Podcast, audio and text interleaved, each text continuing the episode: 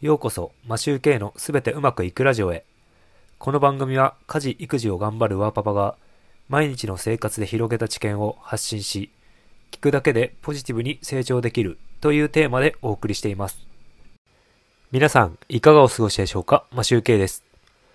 今回は何かやるときに理由が複数あった方がいいというお話をしたいと思います。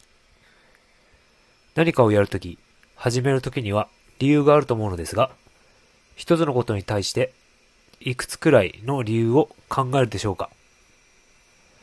理由なんて一つあればいいじゃんと思うかもしれませんが、経験上複数の理由を考えることをお勧めしています。どうして複数の理由があった方がいいのかというと、一つの理由しかない場合、その理由がなくなってしまうと、せっかく始めたことが途中でやめてしまうことになりやすいからです。完全に習慣として染みついてしまえば、そんなことはないのかもしれませんが、人間はそんなに意志の強い生き物ではありません。どちらかというと、サボるようになっていると思います。複数の理由が思いつかないようという方でもわかるように、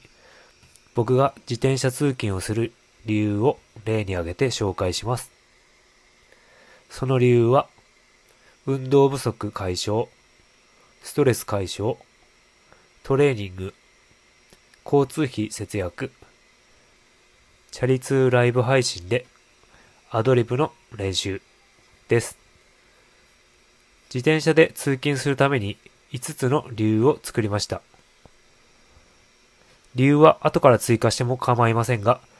継続しやすくなるので、最初に2つか3つ作っておくことをお勧めします。この中のライブ配信でアドリブの練習というのは、最近追加したものです。去年のこの時期は、まだ音声配信をやっていなかったので、今年になってから追加した理由です。自分が継続しやすければ理由は何でもいいと思います。例えば、読書であれば、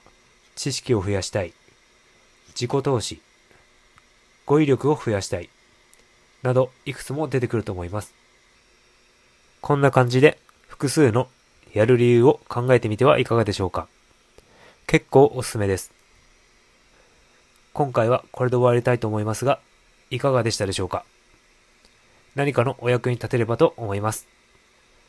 いつも聞いていただきありがとうございます。マシューケイでした。